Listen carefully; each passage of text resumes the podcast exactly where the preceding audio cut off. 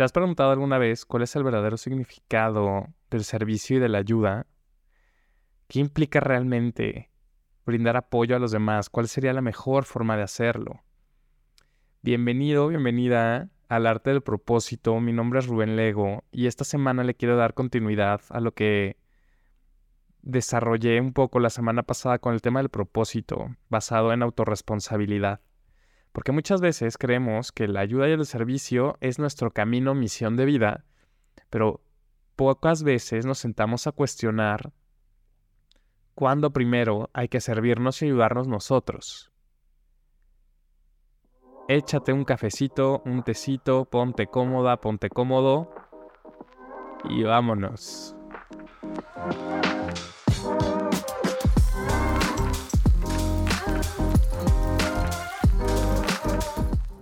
Pues venga, servicio y ayuda, como que de los temas también, así como vienen y me cuentan, em, vengo a, saber cuál es mi propósito, hay otros que llegan y me cuentan, vengo a ti porque mi propósito es ayudar o mi propósito es sanar, curar a otros, mi misión está en servirle al mundo. Y aquí nos quedamos mucho tiempo la verdad es que me gustaría pensar que lo reflexionamos, pero creo que ni siquiera lo hacemos, lo damos por hecho, como que encontramos esta satisfacción inmediata, la verdad, que da el, ayudar a otros o al ver que a otro le va un poquito mejor si yo le pongo un poquito de mí, que pues no cuestionamos el límite o la complicación que esto puede tener cuando se nos sale de las manos. Creo que una de las frases que más deberíamos de registrar cada vez que queramos ayudar es la clásica de ayudar no cuesta nada.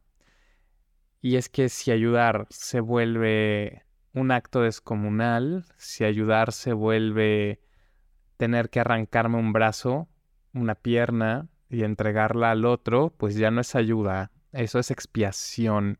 Y por esto quise seguir con este tema, porque hasta qué punto estamos expiando Quiere decir, estamos usando como chivo expiatorio el yo ayudo a los demás con tal de tal vez no, no asumir eh, mucho de lo nuestro. Spoiler alert, la próxima semana vamos a hablar de la culpa, pero vámonos por partes. Ayuda y servicio. Fíjense que yo viví mucho tiempo también con la idea de lo mío es ayudar. Yo vine al mundo a hacer este, a cambiar conciencias, a despertar caminos, a romper patrones sistémico-familiares, transgeneracionales, transdimensionales, este, trans lo que tú quieras, transgénicos también. Y, y pues no, poco a poco fui recorriendo mi, mi trabajo, mi proceso personal, vaya y mucho de lo que iba viendo en la gente también me iba haciendo ver que este tema específico de la ayuda nos, pues es muy bonito, ¿no? Porque de manera simbólica estamos poniendo, anteponiendo el bienestar de los demás antes que nosotros, o estamos em, conectando, estamos recuperando una parte muy humana que está perdida en nuestra sociedad de nuevo. Pero como todo en la vida, si no está balanceado, pues se nos tiraba la balanza para el otro lado. Y yo veía gente que vivía frustrada, y seguramente te ha pasado, me ha pasado también, en la que tú dices, oye, es que yo he dado hasta el último aliento con tal de que mi, mi esposa, mi esposo tengan un cambio en su vida. Mi esposo que es alcohólico, lo he ayudado a mil cosas, lo he llevado a mil lados con mil tipos de terapeutas, psicólogos, psiquiatras, instituciones, centros de rehabilitación. Em, a mi mujer que sufre también de serios problemas, eh, no lo sé, tal vez una relación muy mala con sus padres y por más que la intento sacar, ella constantemente vuelve y les pide perdón. Mi mejor amigo que está metido en un, en un rollo con con su trabajo, en donde lo tratan mal, lo humillan y lo ofenden, pero él no sale y no sabes cuántas ganas y cuánto esfuerzo le hecho para que eso cambie en su vida y a ellos les vaya mejor. Ahí hemos estado todos, ¿no? En la primera parte la frustración de quiero cambiar la vida del otro y no puedo. Pero también nos hemos visto en la parte un poco más hacia, híjole, como el trotamundos que se dedica a ofrecer caridad y servicio de, güey, yo llevo comida a todos lados. Yo conozco también del otro lado del espectro a gente que puede estar en, o sea, situaciones ya con una economía comprometida, ya con un tiempo muy comprometido, eh, que incluso dejan de tener una relación funcional dentro de su familia cuando tienen niños pequeños, porque la ayuda es primero. La gente sí lo necesita, lo con quien yo convivo no, y con los que sí lo necesitan están allá afuera, ¿no? Em, los que me necesitan están allá afuera. Y esa es una cosa clave a la hora de hablar de la ayuda. Y es el sentirnos necesitados o sentir que tenemos un propósito. Qué difícil, ¿verdad? ¿Qué sería de nosotros el poder rendirnos a la idea de que somos completamente, pues, desechables, básicamente? Y yo sé que suena un poco fatalista, pero empezamos desde ese concepto, ¿no? Si me puedo rendir a que mi, mi camino en este mundo no es trascendental para nadie más que para mí, y de ahí yo ya puedo empezar a construir algo diferente, algo que ya no esté atado a una expectativa o ya no esté atado a una necesidad, de nuevo, de pertenencia o de, de expiación. Miren, el tema de la expiación es muchas veces expiamos o desviamos nuestra atención a nuestro propio dolor ayudando a otros. Seguro han escuchado esta frase de es que yo no quiero que pase por lo que yo pasé y para que nadie pase por lo que yo pasé, pues entonces Fundación México, no sé qué. y este... Y ahí vamos, em, sin, sin dejar o sin permitir que la vida haga con cada uno lo que tiene que hacer. Si yo le restara todo ese peso al tema de la ayuda, entonces la gente dice, pues es que ayudar ya no tiene saborcito, ¿no? Ya no siento que, que valga la pena el esfuerzo tal vez de esperar todos los días a que mi pareja, mi novio o mi novia, mi lo que sea, salga de sus clases en la noche para llevarlo a su casa porque no quiero que vaya sola eh, o solo o no vale la pena ser yo el que le comparte las tareas a todos mis amiguitos en la, en la clase porque pues si no es para eso, si no es para que yo reciba ese, ese afecto, entonces pues para qué ayudo. Dicen por ahí que mm, lo que es verdaderamente bueno es lo que es bueno para todos. Y el nosotros no asumir las consecuencias, más bien asumir nuestras heridas, deja de ser benéfico para los demás. Por un tema de imposición. Y es que cuando nosotros queremos imponer una realidad sobre el otro, frenamos la suya y se la limitamos. Hace poco hablaba de esta frase de cuando lo nombras lo matas muy lacaniano, pero es así, es cuando yo le doy un contexto, cuando yo le impongo una filosofía, una intención incluso a algo o a alguien, estoy limitando sus áreas de crecimiento y de desarrollo. Voy a regresar al ejemplo de mi pareja que lleva alcohólico, alcohólica tantos años. Nos frustramos porque desde nuestro entendimiento y desde nuestro marco de referencia, lo que él hace está mal y probablemente dentro de la persona también. Pero es necesario entender que lo que esa persona está atravesando es necesario para la persona. Es necesario que la persona haga sus tomas de conciencia y que la persona aprenda a generar responsabilidad sobre sí misma. Porque eso, híjole, Hablaba con un amigo hace poco acerca de cómo se empiezan a generar estos, estas sectas y estos cultos. Y es básicamente la transferencia de la autorresponsabilidad, ¿no? Yo le paso al otro toda la responsabilidad que hay sobre mí, porque el otro sí sabe cómo hablar con Dios, sí sabe lo que es bueno para mí. El otro es tan bueno, ofrece tanta ayuda que yo le puedo depositar todo mi ser, todas mis cuentas de banco, todos mis bienes materiales porque el otro me está ayudando a crecer. A menor responsabilidad de nosotros, mayor necesidad del otro. Donde hay mucho ellos, hay poco yo. Y caemos en este juego. Va a haber algunos puntos en la vida que por sentido común vamos a delegar responsabilidades, vamos a entender nuestros límites como seres humanos, pero también es nuestra responsabilidad hacerle ver al otro, si estamos desde el adulto, eh, uy, no hablé, no en el pasado, en el podcast pasado, pero a mí me gusta usar una herramienta que se llama análisis transaccional para, para dar estos ejemplos de la manera más fácil. El análisis transaccional propone tres estadios. El niño, el adulto y el padre. Padre y niño viven completamente en el pasado. El padre siempre tiene esta actitud súper moral. Em, busca imponer sus códigos éticos, su, todo lo que él aprende cuando es niño lo quiere transferir a alguien más bajo esta cuestión o bajo este lugar de posición moral. Yo sé lo que tú necesitas, tú deberías de hacer esto, lo que está bien, lo que está mal es esto. El niño también anclado al pasado, pero se ancla desde la incapacidad de poder accionar, de poder actuar o de poder em, solucionar. Un niño no se puede hacer cargo de sí mismo por, por mucho que, que, querramos, por mucho que hayan habido algunas escuelas de padres que buscaban empujar a que el niño se volviera este, casi casi su propio, su propio jefe.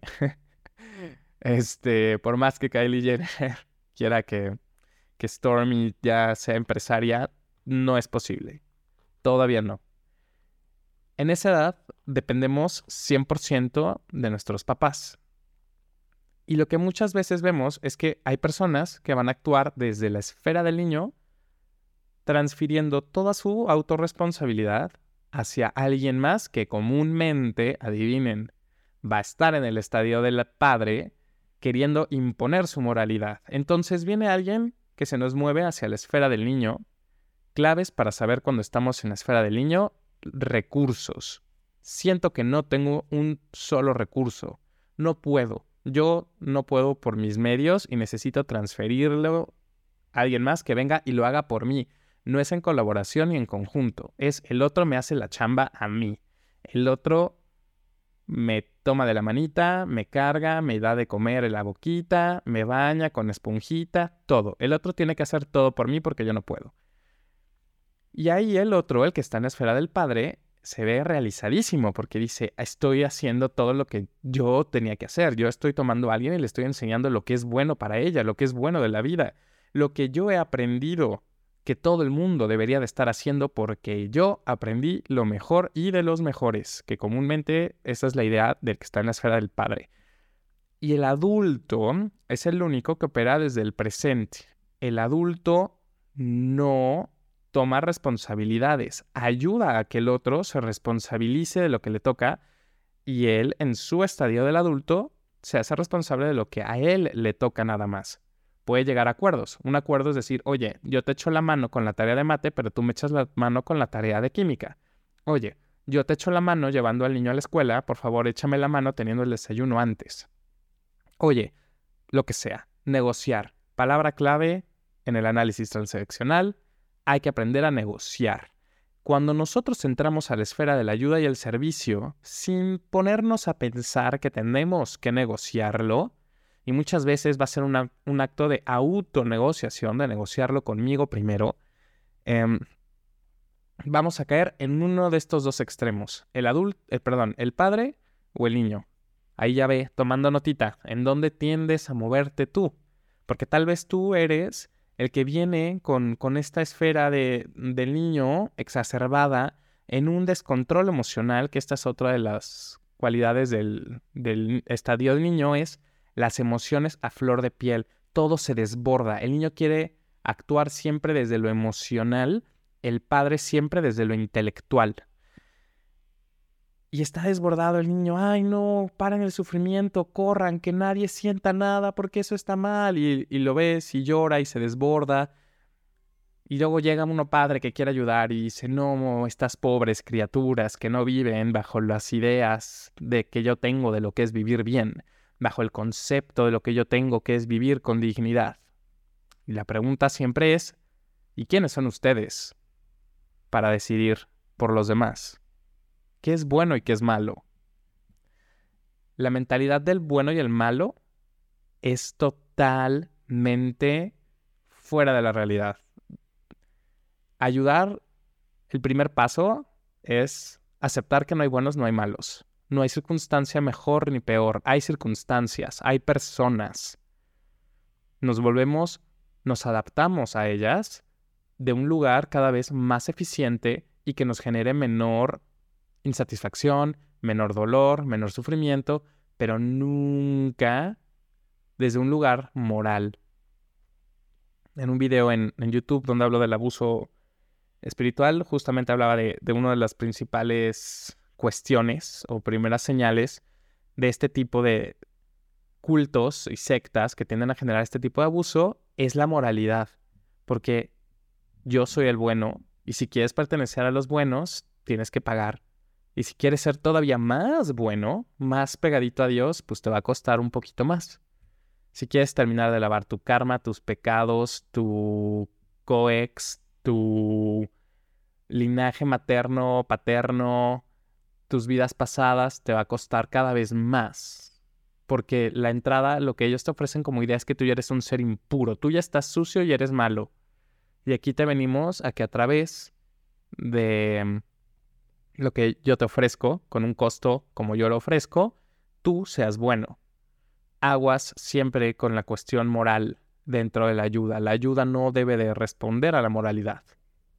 Y aquí entonces yo preguntaría, y de nuevo te haría la pregunta, ¿qué es entonces, o desde qué lugar más bien, estás queriendo tú ayudar hoy por hoy? Tú dices, lo mío es la ayuda. Muy bien, ¿cómo estás ayudando hoy? ¿Desde qué lugar? Desde un lugar de querer poner un código moral, un código ético, una serie de alineamientos que tú consideras que son las mejores para los demás, o lo estás haciendo desde un lugar de em, desbordamiento emocional, de, de no, me acuerdo mucho, una maestra muy querida mía decía que muchas veces veía que ciertas profesiones estaban hechas para ser niños corriendo, queriendo salvar al mundo. Muchas veces lo vemos en, temas de la medicina, lo vemos en temas justamente como de salud, niños corriendo a ser el salvador, corriendo a ser el que va a dar lo que él no tuvo, pero sigue siendo un niño. Y desde ese concepto, desde esa esfera, pues no, no hay una ayuda real, ¿no? La ayuda solo puede ser ayuda para, para estas esferas si yo soy el de quien depende el otro. De mí depende que el otro esté bien. Qué cañón, ¿no? Igual y ahora entienden un poco por qué hablo de que la ayuda puede ser un tema, un fenómeno de expiación en donde yo estoy transfiriendo mi responsabilidad, yo estoy esperando que muchas personas tengan que tener una realidad tal y como yo la quiero para que ellos estén bien, porque es mi código el que yo estoy queriendo imponer. Algo que me, que me gusta mucho y por eso es que siempre mi invitación es la, la base de todo, el propósito y todo está en la autorresponsabilidad. ¿Quieres servirle al mundo? Sírvete tú primero. Atiende tus necesidades para que lo que tú hagas a través de eso sea una ayuda verdadera, no sea una ayuda desde una imposición. Y si buscas ayuda, venga desde un lugar lo suficientemente adulto para decir, oye mano, la neta yo no tengo idea de cómo editar un video en Premiere Pro o de usar Audition para el podcast. Eh, me podrías echar la mano, yo te pago. Y ahí hay una, ayuda, lo vemos como trabajo, porque hay una negociación, hay un intercambio de por medio, pero es ayuda, sin, sin lugar a dudas. El otro nos da con lo que puede dar y nosotros también, pero es desde un principio de realidad, ya no desde un principio de tener que satisfacer una necesidad en ambos. Porque recuerden, no hay... En este tipo de casos, lo que vamos a ver es que no hay, víctimas, hay cómplices. Y uno se engancha y dice, pero es que tú, ¿por qué? ¿Tú por qué me das tan poco? Y el otro le dice, pues es que tú me estás dando más y no sé qué hacer y yo no te lo estoy pidiendo. Y ahí se generan ya otras distorsiones de nuestras relaciones sociales en las que caemos una y otra vez. Pero la base, la base está en nosotros mismos. Si yo me ayudo a hacerme responsable de lo que me toca, me genero primero yo las herramientas que necesito para poder ejecutar de manera óptima en mi día a día, si ya me di cuenta que me cuesta trabajo la adicción, si ya me di cuenta que me cuesta trabajo poner mis límites, si ya me di cuenta en terapia que lo que me cuesta trabajo es verme, reconocerme, darme yo la palmadita en la espalda y, felicitarme por mi esfuerzo, bueno, pues primero trabajo eso antes de yo querer correr, salir y ayudar a los demás.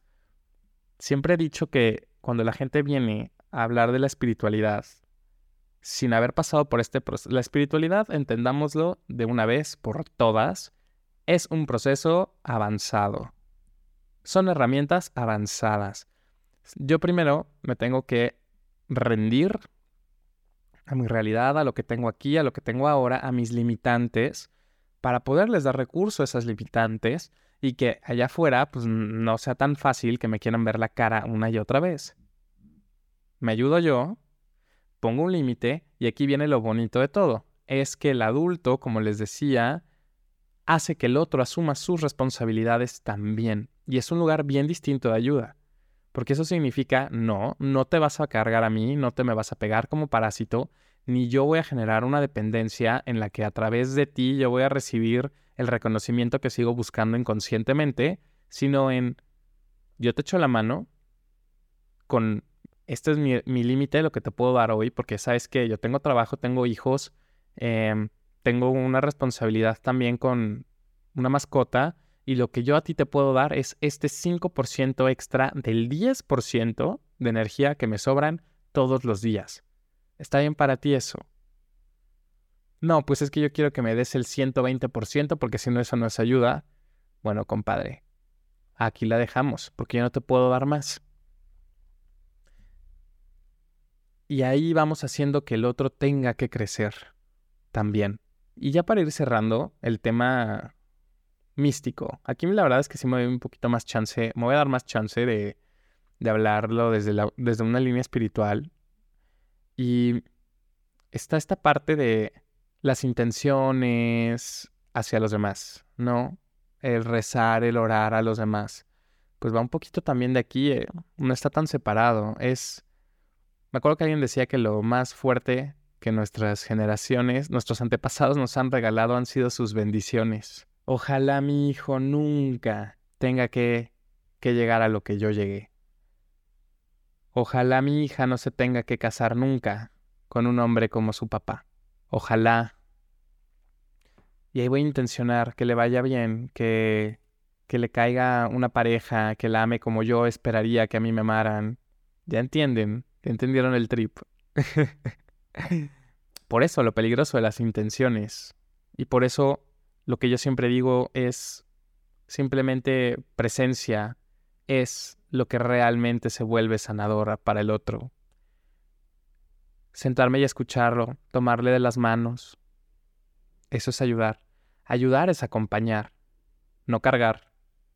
Que a veces nos tropezamos, de repente se nos torce el tobillito y bueno, nos recargamos tantito en uno, pero después yo ayudo a cargar al otro y ahí vamos.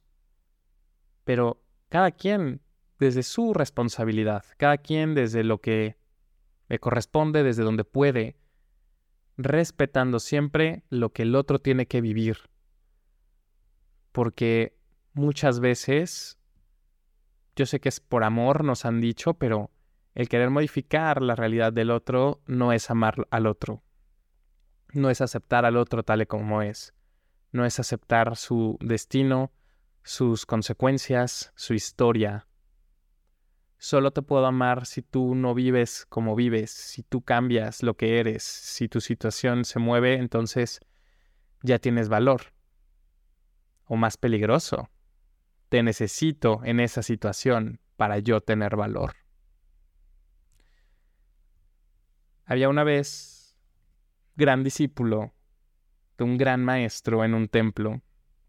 Y este discípulo sale a caminar un día y se encuentra con un cangrejo en la calle. A punto de ser atropellado por una carroza, lo toma corriendo, lo regresa al templo y le dice, Maestro, mire, le cambié la vida a este cangrejo, lo salvé, su destino cambió. Y el maestro sentado le dice, ¿y quién eres tú para cambiar el destino a ese cangrejo? A la mañana siguiente, el discípulo toma el cangrejo, lo lleva de nuevo a la calle, donde lo encuentra, así casi casi abajo de la llanta de la carrocita que lo iba a atropellar. Regresa al templo y le dice al maestro, maestro, regresa al cangrejo a donde, a donde lo encontré. Va a cumplir ya con su destino. Y el maestro se sienta de nuevo, lo mira y le dice, ¿y quién eres tú para cambiar el destino a ese cangrejo? Mi nombre es Rubén Lego. Espero que esto te ayude a reflexionar un poco sobre la ayuda. Vamos a terminar un poco de aterrizar todo este trip la próxima semana con el tema de la culpa. Pero esta semana es el remojo, el remojo de en dónde está intencionada y la atención hacia tu propósito. Y vamos a empezar a cortar un par de cables. Nos vemos la próxima semana. Recuerda que puedes seguirme en todas mis redes sociales. Estoy como Rubén Lego en Facebook, en YouTube, em, en Instagram como Hombre Medicina MX. Y nos vemos la próxima semana.